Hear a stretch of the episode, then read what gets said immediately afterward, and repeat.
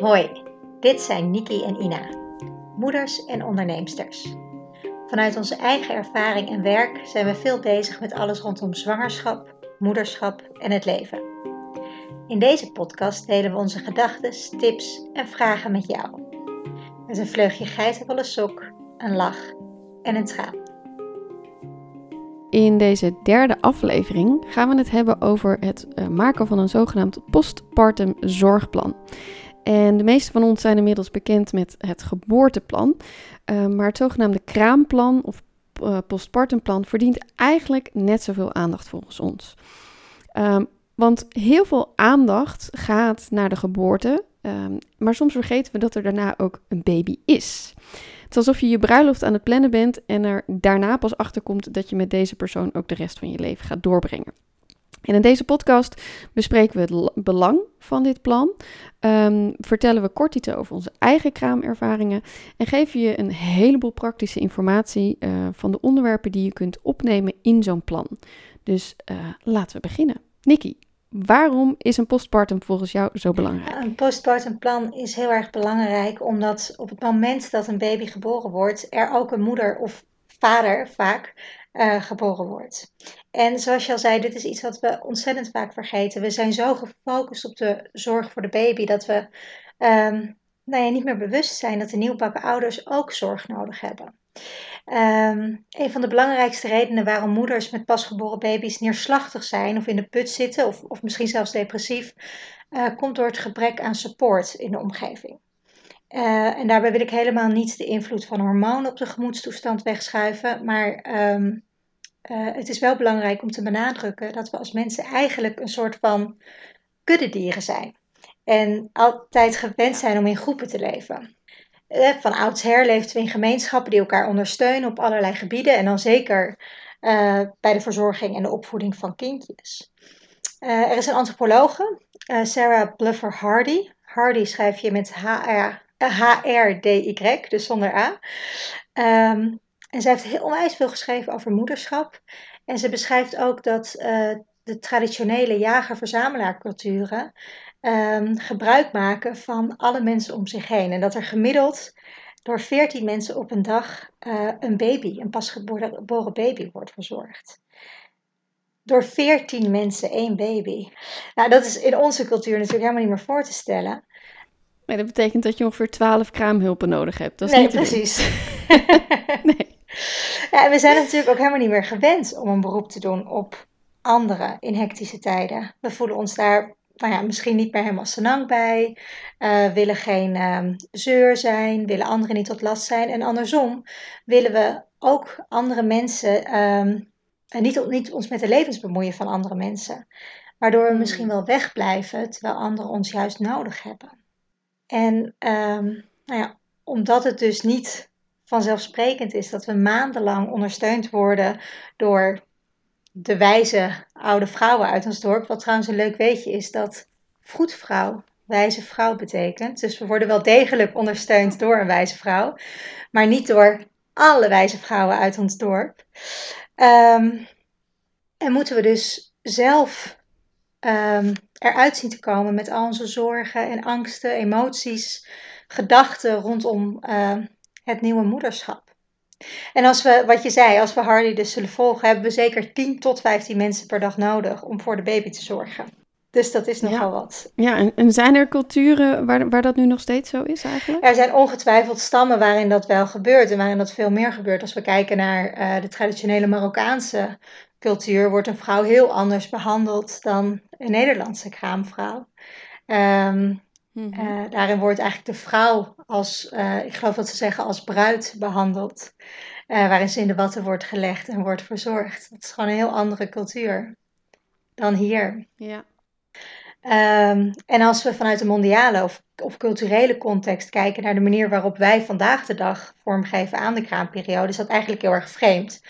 Vader gaat na twee, of nou ja, nu we mazzel hebben vanaf januari 2019, na vijf dagen weer aan het werk. En moeder blijft achter met de baby. Ik praat hier in traditionele termen. Het kan natuurlijk een partner, hoeft niet een vader te zijn.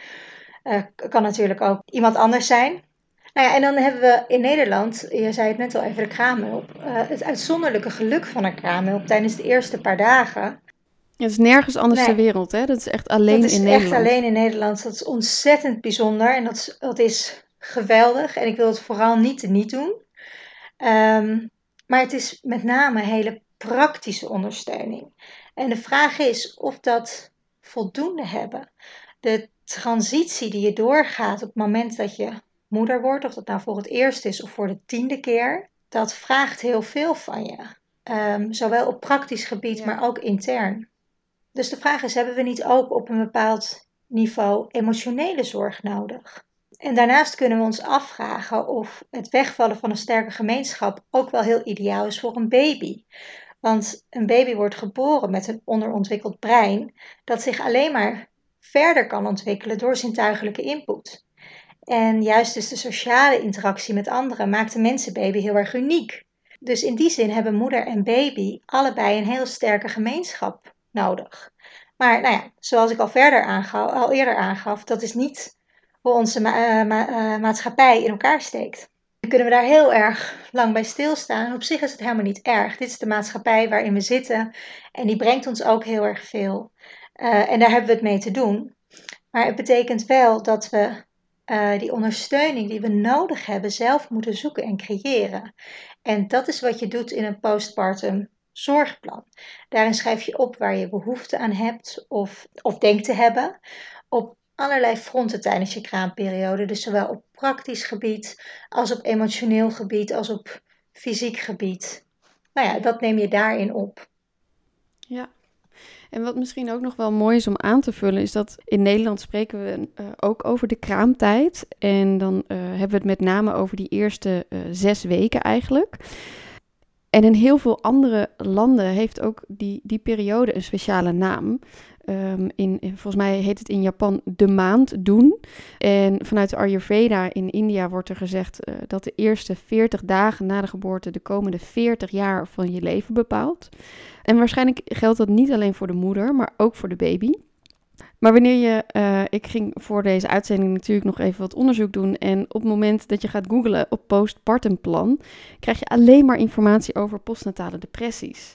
Um, terwijl ik denk, daar gaat het juist niet om. Uh, ik denk dat uh, het schrijven en het nadenken over die kraamperiode, dat het helpt om um, ja, na te denken en voor te bereiden, voor, juist voor een fijnere kraamtijd.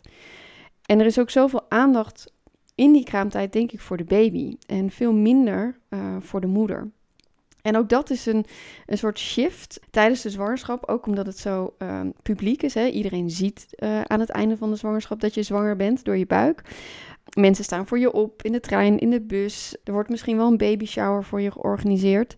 Maar zodra uh, dan de geboorte geweest is, is er veel meer aandacht dan voor de baby. met cadeautjes, met aandacht dan voor de moeder. En ik denk dat wanneer er goed voor de moeder wordt gezorgd, dat de moeder ook in staat wordt gesteld om weer goed voor de baby Zeker. te kunnen zorgen. Dus dat er ook ja, meer aandacht inderdaad mag zijn voor deze overgangsfase. Zowel voor het fysieke deel, waar ik uh, natuurlijk met mijn yoga uh, lessen veel, uh, veel in zie en ook mee bezig ben. Maar ook voor het emotionele deel. Ja. Um, en in onze vorige podcast hadden we het ook al over het belang van rust. En ik denk dat dat ook weer iets is wat in deze podcast weer terugkomt. Want uh, die rust is ook zo essentieel in die eerste zes weken. Ook nog daarna, maar vooral denk ik in die eerste zes weken.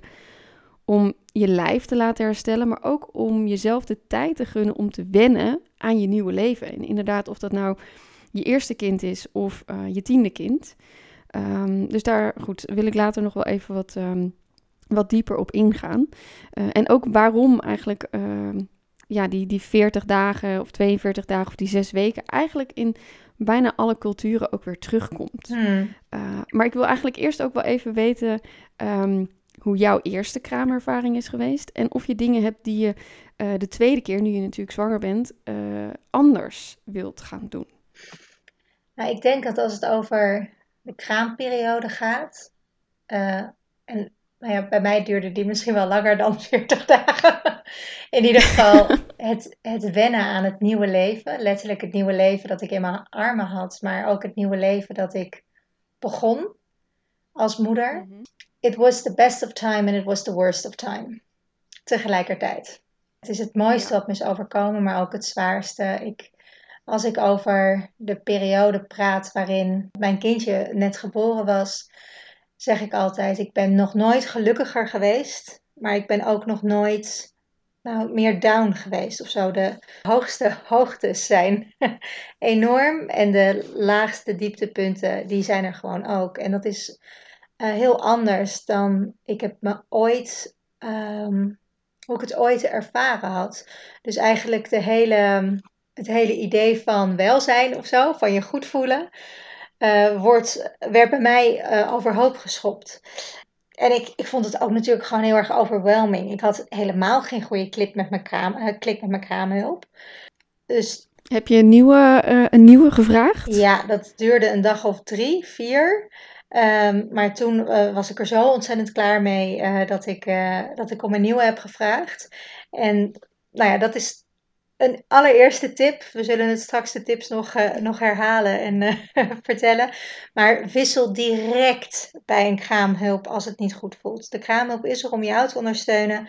Je kan er eenmaal niet met alle mensen in de wereld goed overweg. Dat hoeft ook niet. En als een kraamhulp niet past bij jullie wensen en jullie manier van zorgen, vraag dan om een ander. En daar wordt echt niet moeilijk over gedaan. Eh, ik werd daar in ieder geval echt in ondersteund door het kraamzorgbureau. Um, en daarna kwam er een kraamhulp die uh, veel beter bij ons paste. Ik heb gehuild toen de kraamzorg wegging bij ons. Hmm. ja. ja, omdat het zo prettig ja. kan zijn. Ja, en ik weet nog dat, um, maar ik, ja, dat toen onze dochter werd geboren, um, ze is thuis geboren en ja, dan ben je die eerste nacht, ben je alleen. En dat je dan denkt, ja, jeetje, hoe moet dit, weet je al? Ja. En uh, dat het echt ook een beetje, ja, volgens mij hebben we die eerste nacht nauwelijks geslapen. Dat het een beetje aftellen was tot wanneer is het acht uur, want dan komt de kraamhulp. En uh, dat je dan je vragen kon stellen en um, ja, dat je geholpen wordt. Voor, voor mij was de kraamhulp uh, echt heel, heel erg fijn. Ja. Ja, nou zo zie je maar dat het dus ook bij iedereen anders is. En dat het heel belangrijk is om bij jezelf te blijven en te voelen wat vind ik fijn, werkt dit of niet. Um, ja. En nou ja, te gek als het werkt. Hè? In 9 van de 10 gevallen is een kraamhulp gewoon hartstikke fijn. Maar is dat niet zo, uh, schroom niet om een ander te vragen. Ja, zeker. Je vroeg ook nog wat ik anders doe uh, tijdens deze kraamperiode. Uh, nou, dat is het opstellen van een postpartum plan ik en mijn partner zijn er nu samen mee bezig. Om uh, nou, heel bewust te zijn waar hebben we behoefte aan en hoe kunnen we deze periode zo harmonieus mogelijk doorkomen met elkaar. Uh, nou, wat er allemaal in komt, dat vertellen we je straks.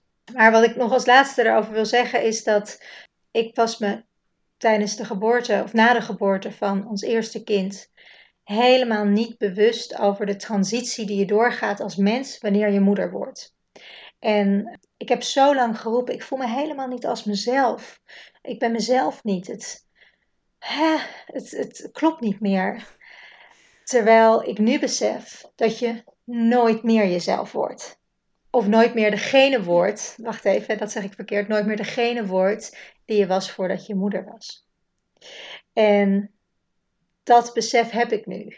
Uh, wat het misschien niet makkelijker maakt, maar wel uh, begrijpelijker. Ja, en dat het ook niet erg uh, hoeft te zijn. Dat je niet meer de oude wordt, maar je wordt gewoon een nieuwe versie van jezelf. Exact, want jij wordt ook geboren opnieuw. Precies, ja, ja. Je wordt geboren als moeder. Je bent nog steeds een mens, maar ja, je krijgt er opeens een hele belangrijke rol bij.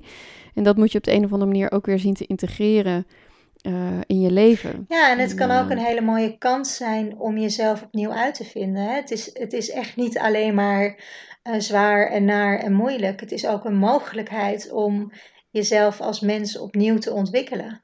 En opnieuw uit te vinden en nieuwe kanten van jezelf te ontdekken. En er misschien ook wel je werk van te maken. Exact. ja. Ik hoorde laatst heel ja. poëtisch iemand zeggen: het, um, het voelt alsof ik een nieuwe kamer in het huis heb gevonden waar ik al heel lang woon. Het moederschap. Mm, mooi. Dus ik heb iets nieuws ontdekt. Nou ja, in die kamer mag je gaan inrichten en gaan onderzoeken en kleur geven. Um, maar dat gaat niet vanzelf. En uh, soms sta je ineens in die kamer die je niet kende. En denk je, waar de hel ben ik nu beland? ja. ja, dat herken ik wel. Ik denk dat ik dat, uh, wat je net zelf ook al zei, dat heb ik denk ik ook ervaren. Dat, dat de na de geboorte dat het een soort van overwhelmed uh, was. Ik denk dat dat ja, een soort overspoeld door allerlei verschillende emoties. En het slaaptekort helpt natuurlijk ook gewoon fysiek niet mee. De ene is daar wat gevoeliger voor dan de ander. Opeens de immense verantwoordelijkheid um, voor zo'n nieuw leven. En ook, goed, ik heb borstvoeding gegeven. En dat je ook voelt van, ja, weet je, ik houd dit mens in leven. Ik voed mijn, mijn kind met, met mijn lijf. En um, ja, dat voelde soms heel mooi, maar soms ook inderdaad heel zwaar. Ik denk ook ik was er wel klaar voor om zeg maar de aandacht niet meer alleen op mezelf te richten, maar ook inderdaad op de baby. Maar ik wist ook niet meer zo goed wie ik dan was. En daar hebben we in de eerste aflevering ook al wel wat over verteld. En dat duurde voor mij ook best wel even een tijdje voordat dat weer terug was. Ik had heel erg graag een postpartumplan achter de rug gehad. Want ik denk dat het mij enorm had geholpen in die periode. Als ik er al van tevoren een keer over na had gedacht, zelf en ook met mijn partner, over waar ik behoefte aan zou kunnen hebben en hoe ik dat dan zou kunnen uitspreken en mezelf zo zou mogen gunnen, bijvoorbeeld. Want dat was iets wat, wat ik ook heel erg lastig vond en misschien herkennen andere vrouwen dat ook. Is dat je zo kunt opgaan ook in dat zorgen voor je baby. Dat je het moeilijk ook vindt om zelf rust te nemen of uh, jezelf iets te gunnen. Bijvoorbeeld een massage of een yogales of even gewoon niks. En ik denk dat met zo'n postpartumplan um, dat er al meer ruimte ontstaat om dan het gesprek aan te gaan. Dat je partner misschien ook daar een keer naar kan verwijzen en kan zeggen van... hey, weet je nog, hier hebben we het over gehad. Zullen we dit nu plannen? Dus ja, ik denk dat het voor heel veel vrouwen uh, enorm kan helpen. En een van de dingen die mij heeft geholpen was natuurlijk ook yoga daarin. Die twee privélessen van mijn eigen yogadocenten. Om daar ook weer even een soort herinnering te krijgen van... oh ja, dit is mijn lijf, uh, hier kan ik wat mee, uh, ik kan nog ademen. Dus dat, dat kan denk ik helpen. Ja, ja zeker. Zeker. Voordat we zo meteen naar um, meer de, de invulling gaan van, uh, van het plan, denk ik dat we even tijd moeten maken voor de biecht. De Want biecht. volgens mij hebben we alle twee een ingezonde biecht ontvangen. Yes. Wil jij beginnen? Ja, zeker. Deze biecht is van een moeder van drie, die het ontzettend druk heeft en niet aan alles kan denken. Want er zijn paardrijlessen, er zijn hockeylessen, uh, de viool moet naar de vioolbouwer, er moet tijd voor ontspanning zijn en dan bestaat er kennelijk ook nog zoiets als tosti-dag. Ja, ik herhaal het nog een keer. tosti-dag op school. Nou, geen mens die dat natuurlijk onthoudt. Uh, Tosti-dag voor de uh, mensen in de unknown. Uh, dit is een dag waarop kinderen een boterham met kaas mogen meenemen naar school. En die dan later op de dag in het Tosti-apparaat worden gedaan. Nou, deze ontzettend drukke octopusmoeder was dit eventjes vergeten. ze had haar kind een gewone boterham meegegeven met iets erop wat in ieder geval geen kaas was en ook niet zo lekker in het tosti-apparaat. Nou, dit kindje was natuurlijk ontzettend teleurgesteld. Tot zover het eerste gedeelte van de biecht. En nou ja, die biecht moet zijn: uh, jongens, ik kan eigenlijk ook niet, uh, niet alles en ik vergeet dingen. Ik vind het um, soms ook gewoon niet zo belangrijk om te onthouden. Maar ik vind het wel heel erg dat mijn kindje teleurgesteld is. En sterker nog, als ik deze dingen vergeet, dan vergeten waarschijnlijk uh, andere moeders het ook. Of vaders. Of ja. vaders, natuurlijk. Um, die helemaal, sorry. die helemaal. Volgende week, of die week erop dus, hè, de volgende week, um, was het Tosti-dag bij het broertje van uh, het kindje dat zo teleurgesteld was omdat ze geen tosti bij zich had. En daarop bedacht moeder iets. Um, want als zij de tosties was vergeten, waren andere moeders dat waarschijnlijk ook. En ze heeft haar zoontje twee tosties meegegeten en heel eh, meegegeven en heel expliciet gezegd dat het andere uh, broodje, het andere tosti, voor een kindje is dat geen tosti bij zich heeft. En uit school kwam dat kindje ontzettend blij terug en zei dat het een geweldige tosti-dag was. De beste die hij ooit had meegemaakt. Want hij had zijn twee tosties niet met één ander kindje, maar met twee andere kindjes mogen delen. Moraal van dit verhaal. Ik pak even de tissues. um, laten we niet te streng zijn voor onszelf. Het een volgende keer anders aanpakken. En het belangrijkste, elkaar ondersteunen. Want als moeders hebben we dat soms nodig. Of dat nou in de vorm van een tosti is of een arm om een schouder. We kunnen wel een beetje hulp van elkaar gebruiken. Nou, mooi. Tot zover het verhaal over de tosties. Een mooie biecht, ja. Uh, ik heb er ook eentje. Hij is niet van mij, maar ik, eerlijk uh, moet ik wel zeggen, hij had van mij kunnen zijn. uh, stel je bent ergens in een openbare gelegenheid met je kind. En um, ja, er zitten allemaal andere mensen om je heen. Maar ja, je hebt misschien iets verkeerds gegeten. Of je moet gewoon een scheet laten. En dat doe je dan vervolgens. Je laat die scheet. En dan kijk je naar je kind. En dan zeg je: oh, Heb jij een scheetje gelaten? Heb je misschien in je broek gepoept? Moeten we even een schone luier aan gaan doen? Dus je geeft je kind eigenlijk de schuld van je eigen scheet. Zo komen je kinderen toch nog uh, heel handig van pas. Die kinderen zijn echt ergens goed voor. Heb jij nou ook een biecht? Um, stuur hem in. Je kunt hem mailen naar uh, ina.yourorganization.com of naar nikki.momcircle.nl. En uh, dan kunnen we hem wellicht in de volgende aflevering met onze luisteraars delen. Dan gaan we nu verder, denk ik, naar het uh, meer um, inhoudelijke deel van het postpartum plan. We hadden het er net al over. Hè? De geboorte van een kind maakt ook een moeder en maakt ook een vader. En het doel van dit plan is dat je goed voorbereid bent op iets waar je eigenlijk niet op voorbereid kunt zijn. En het klinkt een beetje tegenstrijdig, maar het nadenken over de volgende onderwerpen um, helpt en geeft in ieder geval wat richting of wat houvast. En het geeft je ook meteen de gelegenheid om na te denken over je eigen verwachtingen en die van je partner en misschien wel ook die van je familie en vrienden. We hadden het in het begin al even over die 40 dagen of 6 weken. En vanuit een fysiek perspectief is dat ook een hele logische periode, omdat dat ook een beetje de tijd eh, is die uh, je baarmoeder nodig heeft om weer haar natuurlijke grootte terug te, uh, te krijgen. En veel vrouwen die herkennen ook dat ze na de geboorte wat, nog wat bloed verliezen. Dat is ook heel erg normaal. En bij de meeste vrouwen stopt dat ook ongeveer zo rond die zes weken. Daarnaast is het ook nog een belangrijke periode om de borstvoeding op te starten. Dus het is, ook, het is niet echt een luxe, zeg maar, die kraamtijd, maar het is ook een noodzaak. Daarnaast denk ik ook dat je tijd nodig hebt om je uh, baby te leren kennen. En dat het een periode is waarin je hulp mag vragen en ook niet te veel van jezelf te verwachten. Niemand verwacht, of in ieder geval laat ik het voor mezelf spreken, niemand verwacht dat je volledig in de make-up je, je kraamgasten verzorgt met uh, drie verschillende soorten thee en uh, beschuit met muisjes of, of wat dan ook. Dus gun jezelf gewoon de rust uh, die je nodig hebt. Besef ook dat hè, dat hele rusten, de borstvoeding, de baby leren kennen, dat kost tijd en energie. En daar is ook die eerste periode voor bedoeld. Maar volgens mij heb jij ook nog een aantal andere redenen waarom die 40 dagen zo'n soort gemiddelde is. Nou, het, het bijzondere van die 40 dagen is dat het dus inderdaad, wat je zegt, echt een, een fysieke uh, betekenis uh, heeft of belang heeft. Maar 40 dagen heeft ook een hele symbolische waarde. In heel veel religies komt deze cyclus terug. In de Bijbel is het getal 40 uh, erg belangrijk, komt het heel vaak terug en staat het voor een zogenaamde volle generatie. Ervan uitgaande dat een vrouw na haar veertigste minder vruchtbaar is en er dus eigenlijk een nieuwe uh, generatie aanbreekt in haar leven.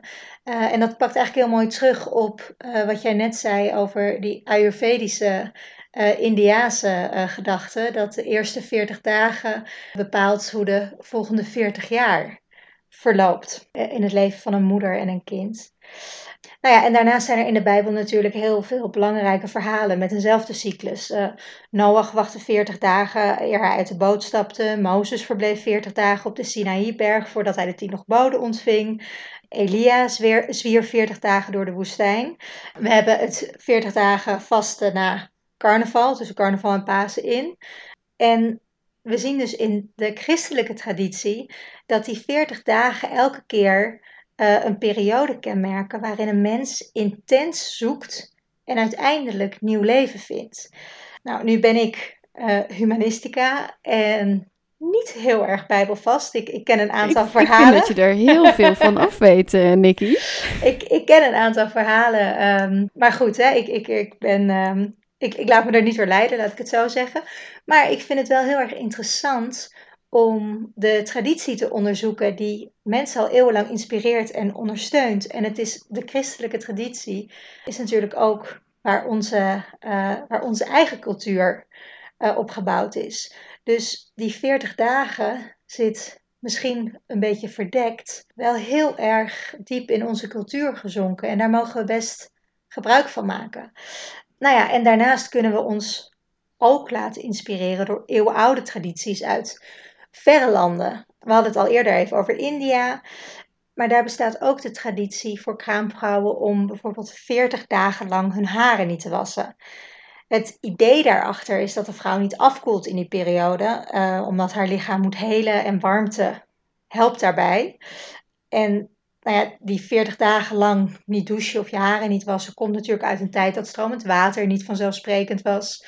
En dat er geen douches waren. Dat is natuurlijk nu eigenlijk niet meer voor te stellen. En ik heb wel eens gelezen dat Indiaanse vrouwen die traditie heel erg onderdrukkend vinden en vervelend. Het lijkt me ook wel echt heel, heel naar als ik 40 dagen niet zou, mijn haren zou kunnen wassen. Het lijkt me verschrikkelijk. Of niet zou kunnen douchen. Het lijkt me verschrikkelijk. Ik zou dat niet willen.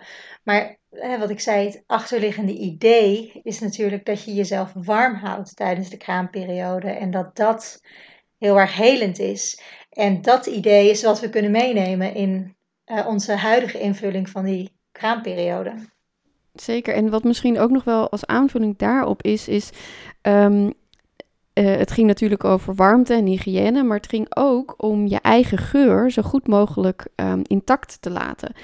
Um, en dat is denk ik ook iets wat we nu wel kunnen meenemen, is dat uiteraard ga je douchen uh, en misschien wel een uur na de geboorte. Uh, maar het kan heel fijn zijn om dan niet te fanatiek aan de slag te gaan met uh, allerlei uh, verschillende soorten zeepen. Omdat dat um, namelijk ook weer iets is ehm, wat je kindje dan misschien niet herkent qua geur. Ja. En dat helpt natuurlijk ook weer om de verbinding goed te leggen, om de borstvoeding te stimuleren. Um, en dat is ook bijvoorbeeld een van de redenen waarom ik vaak, als ik ergens op kraamvisite ga, is een potje zelfgemaakte deodorant als cadeautje geef.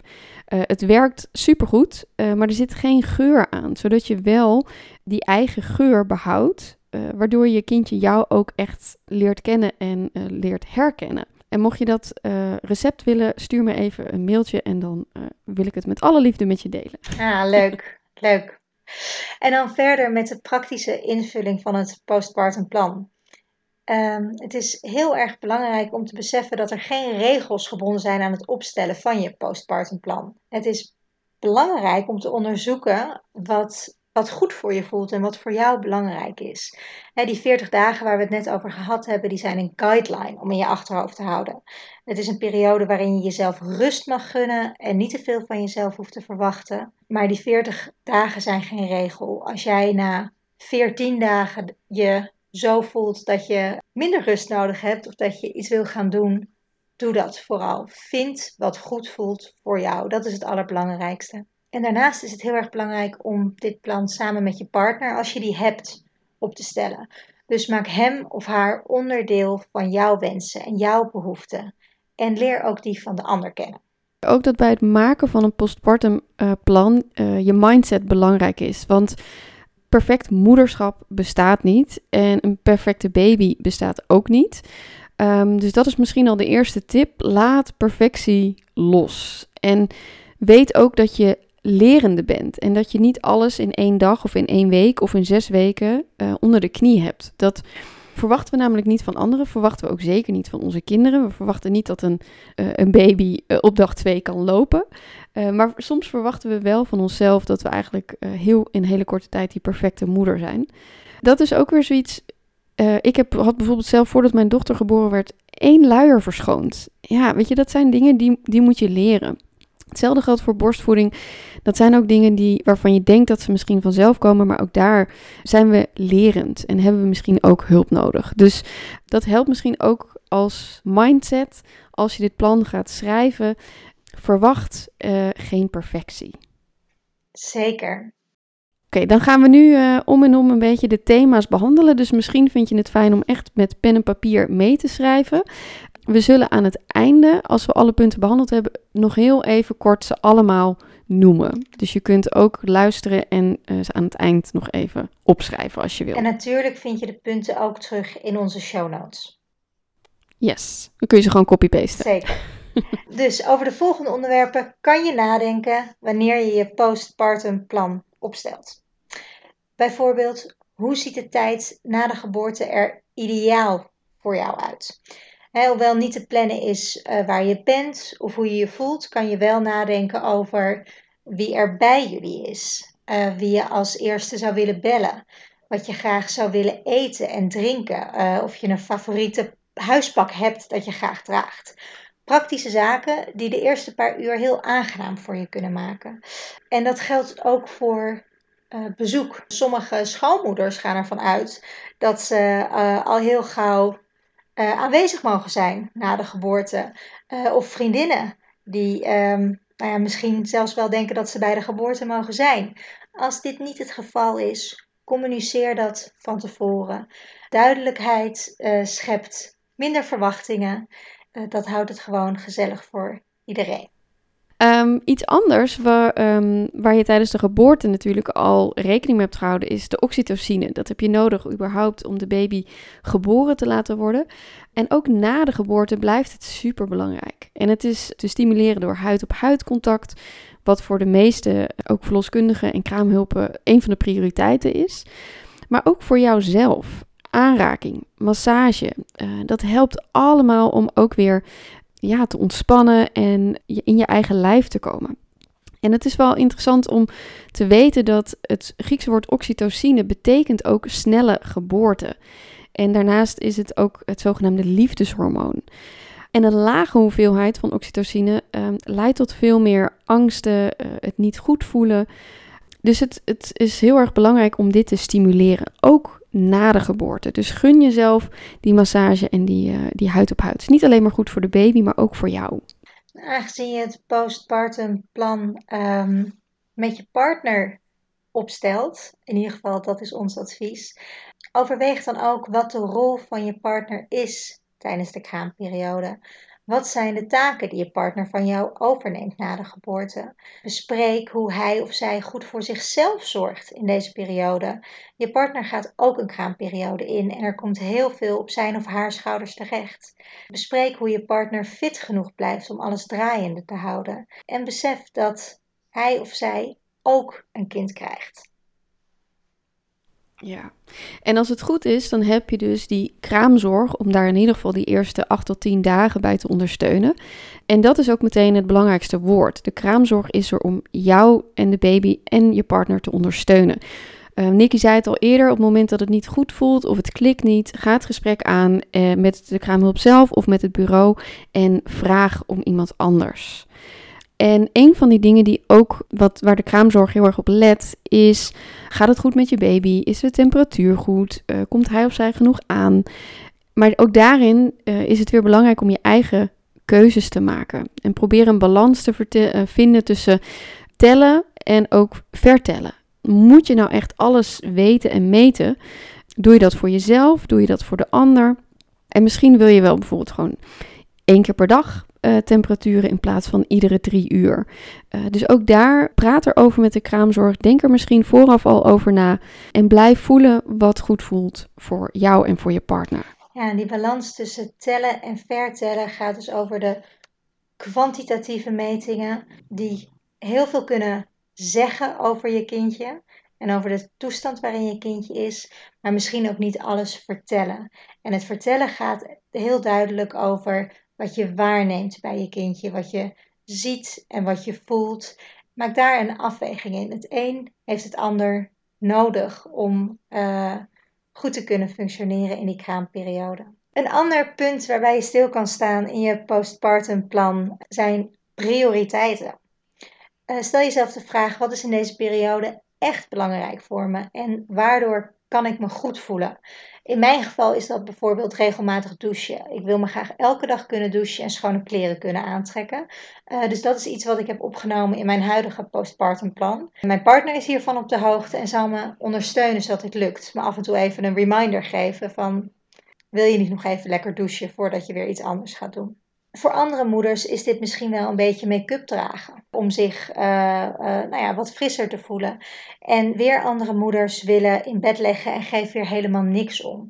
Het maakt niet uit wat het is, maar zoek voor jezelf uit wat prettig is. En weet ook dat dit van dag tot dag kan veranderen. En bedenk zelf wat echt basisprioriteiten zijn en wie ze voor je bewaakt. Dus dat wat je echt nodig hebt. Ja, ja. En hetzelfde geldt bijvoorbeeld ook voor eten. Uh, dat, je, dat je ervoor zorgt dat je goed eet en dat je partner daar bijvoorbeeld ook een hele belangrijke rol in kan spelen. Ja. Absoluut. Een volgende is, um, hoe ga je om met bezoek? En je noemde het net al even aan het begin, hè, van wie wil je bij de geboorte, wie wil je misschien meteen daarna zien. En dat zijn dingen die je misschien van tevoren niet altijd weet waar je je prettig bij voelt. Maar het kan wel helpen om daar ook weer even van tevoren bij stil te staan. En het misschien ook te communiceren naar bijvoorbeeld je familie of je naaste vrienden. En zegt van joh, ik weet niet waar ik op dat moment me prettig bij voel. Uh, maar wij geven het wel aan. Dat kan ook al helpen. En sommige vrouwen weten ook gewoon dat ze geen behoefte hebben direct aan bezoek. En stellen bijvoorbeeld het verzenden van het geboortekaartje even uit. Dat kan al helpen. Zodat je even op adem kunt komen voordat alle belletjes en uh, uh, kraamvisitebezoekjes binnenstromen. Of je kunt op het geboortekaartje zetten dat je bijvoorbeeld de eerste twee of drie of vier of vijf uh, weken geen bezoek wil ontvangen. En dan is het ook duidelijk voor iedereen. En dat kan ja, jezelf helpen, maar ook je omgeving. En andere ouders kiezen er bijvoorbeeld daarom ook voor om een kraamfeestje te organiseren. Dan nodigen ze iedereen uit in één keer uh, voor een borrel. En dat is vaak dan uh, na die eerste zes weken. Uh, als je hiervoor kiest, zorg er dan in ieder geval voor dat je genoeg ondersteuning hebt bij de voorbereidingen. Dus dat je niet al drie dagen van tevoren bezig bent met hapjes en met boodschappen. En, maar er zijn vast een aantal mensen die je daarbij bij willen helpen. En ook als er mensen op bezoek komen, vraag of ze iets voor je willen doen. Want de meeste mensen die uh, langskomen op visite, die doen met alle liefde even ehm, de afwas voor je. Of uh, gooi je even een wasje in de, uh, in de wasmachine. Of nemen een lunch mee of wat te eten.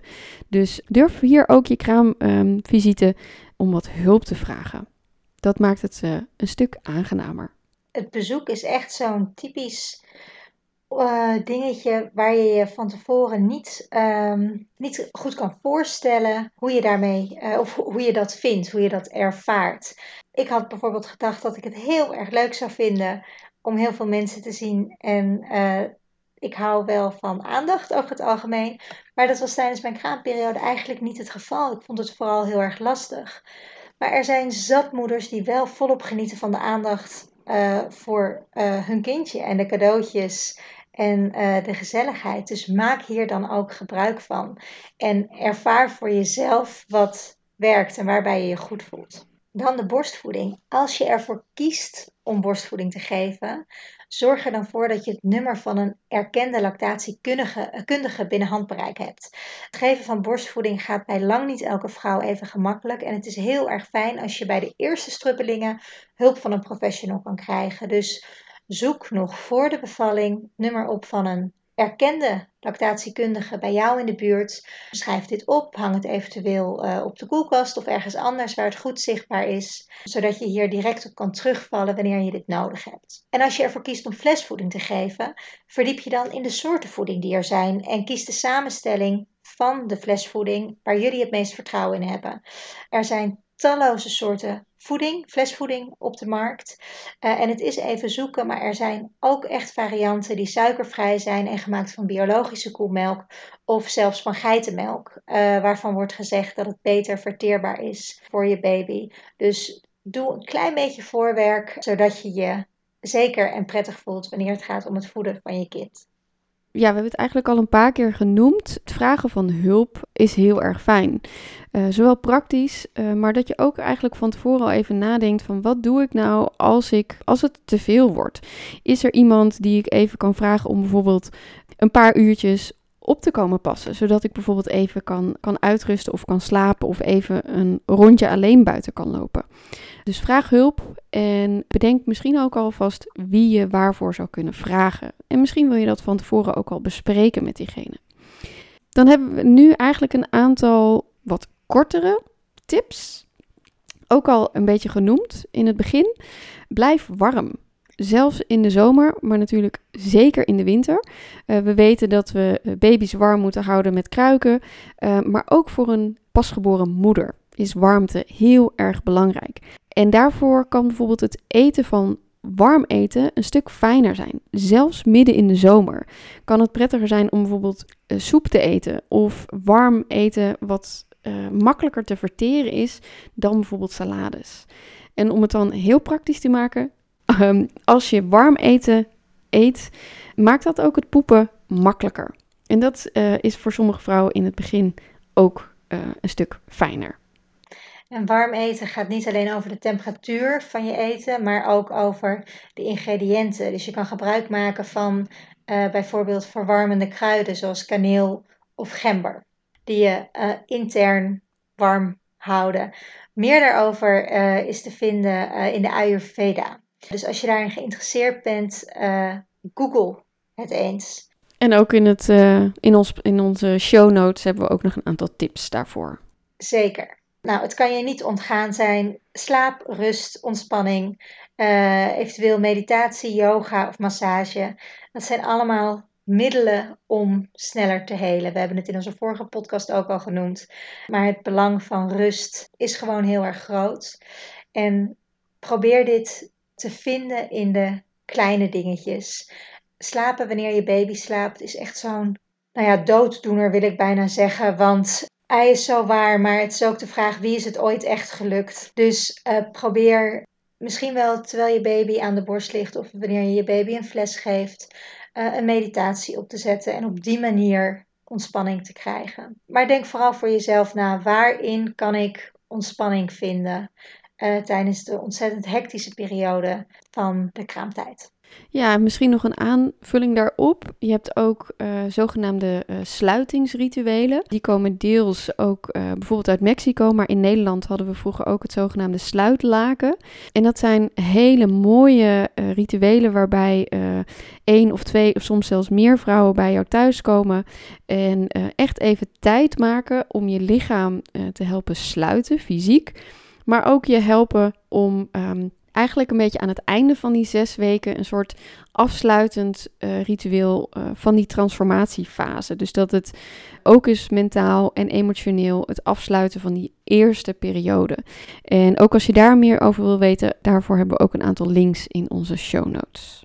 En dan als laatste, uh, waarvan ik echt denk dat dit een apart thema in je postpartum plan moet zijn, de vraag: hoe houd ik mezelf mentaal gezond?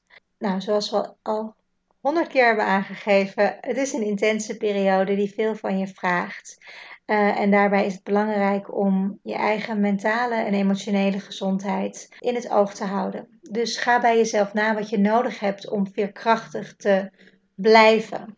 Is dat bellen met vriendinnen? Is dat klagen bij je moeder? Is dat je tranen de vrije loop laten gaan? Of juist afleiding zoeken met een romantische comedy of een luisterboek? Schrijf het op, zodat je een reminder hebt voor de dagen dat de baby blues inslaat. En heb je nou het gevoel dat er meer aan de hand is dan een baby blues, sla dan tijdig alarm. Want een neerslachtig gevoel kan ernstige gevolgen hebben voor de gezondheid van jou en je baby als je er niet op tijd bij bent. Dus zoek nu alvast uit welke uh, professional je kan ondersteunen als je denkt die ondersteuning nodig te hebben. Een heel waardevol onderdeel van heden na de bevalling kan ook zijn het schrijven van je bevallingsverhaal.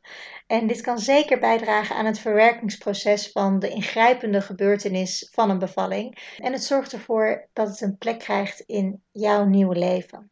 We zullen je straks nog wat tips geven over het schrijven van je bevallingsverhaal, waar je daar informatie over kan vinden. Um, en neem dat eventueel op in je postpartum plan. En ik wil daar eigenlijk uh, nog iets aan toevoegen, namelijk ook vier de momenten van hard werk. En vertel ook je eigen verhaal. Ik kom regelmatig uh, thuis bij dames die net bevallen zijn of net een geboorte achter de rug hebben. En uh, ik hoor vaak: waarom heeft niemand mij dit verteld? En ik denk dat het belangrijk is dat we uh, onze eigen verhalen delen. Met in ieder geval de vrouwen die dicht bij ons zijn. En wees ook trots op alles wat je hebt gedaan en wat je doet. Wat je lijf doet, wat jij doet. En vraag het ook aan andere moeders. Hoe was die periode voor jou? En geef elkaar applaus. Want ja, het is intens, het is super mooi, het is hard werk. Maar je hebt een mens op de wereld gezet. Dus applaus voor iedere moeder. Ik weet nog dat ik dat zelf voelde in die eerste weken. Een diep, diep respect voor iedere moeder uh, op de hele aarde. En of je nou een uh, geweldige uh, geboorte hebt gehad, of dat het een, een, een zwaardere ervaring is geweest, hoe dan ook, je verdient applaus. Applaus. Yes, applaus. Dat brengt me ook een beetje tot het allerlaatste punt, is zo min mogelijk stress. Want stress, zoals je misschien weet, is uh, niet goed voor de oxytocine. En dat helpt ook weer niet als je bijvoorbeeld borstvoeding wil geven of als je uh, lekker wil slapen of wil uitrusten.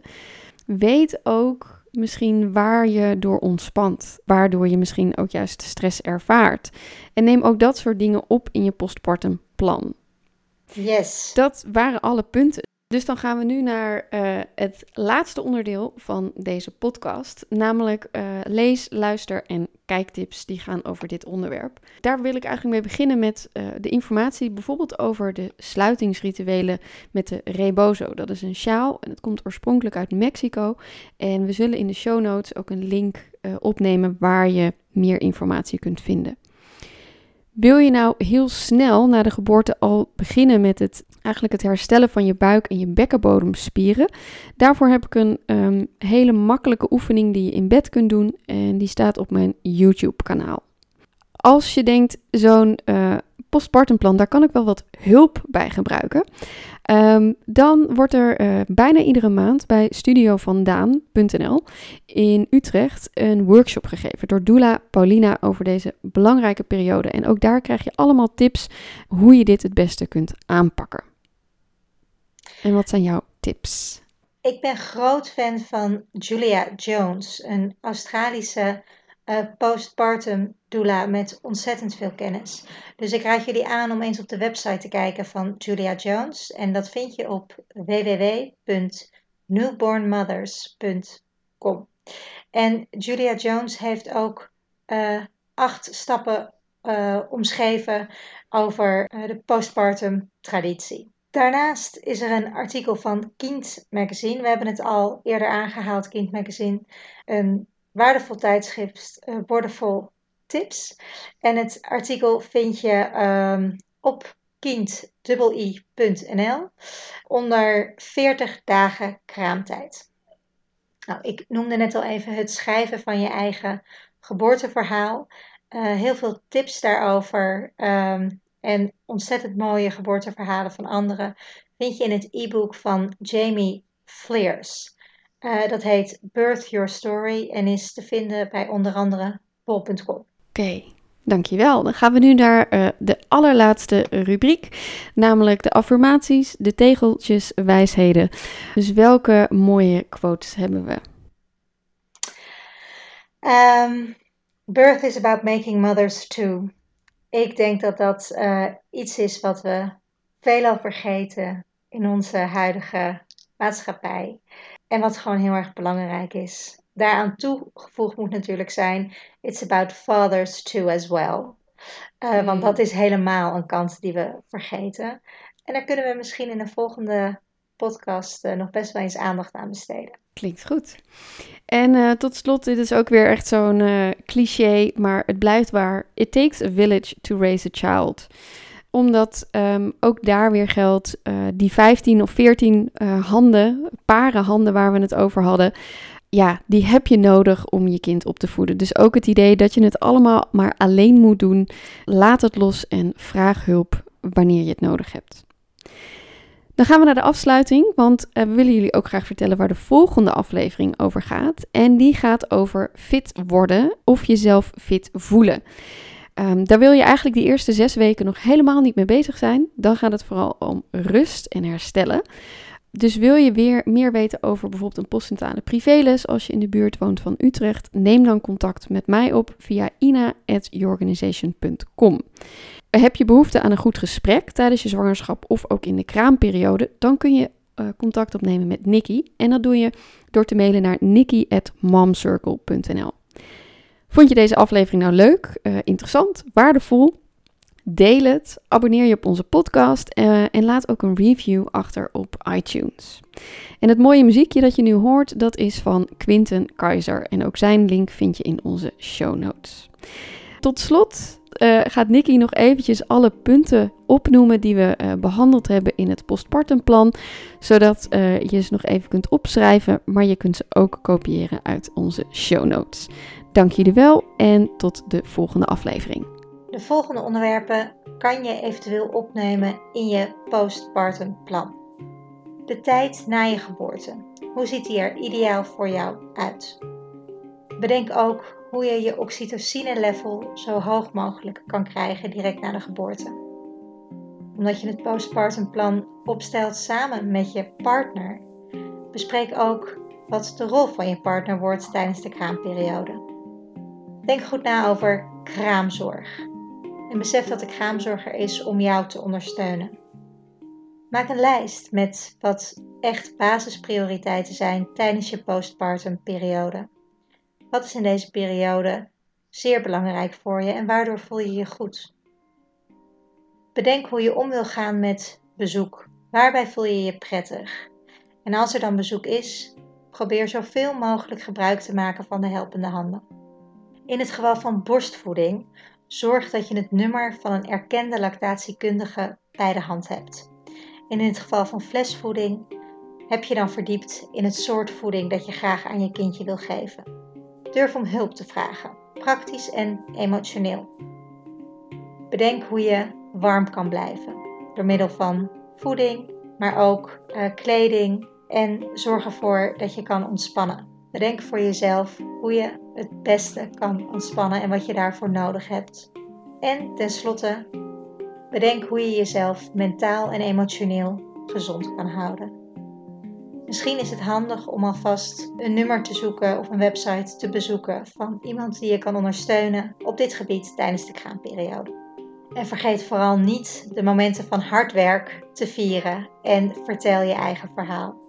Vertel hoe je je voelt. Wees trots op wat je hebt gedaan en wat je allemaal hebt bereikt. Spreek ook met andere moeders hoe goed jullie het doen. Goed gedaan. Zullen we het daarbij laten? laten we het daarbij laten. Dank jullie wel voor het luisteren en uh, tot de volgende aflevering. Dag.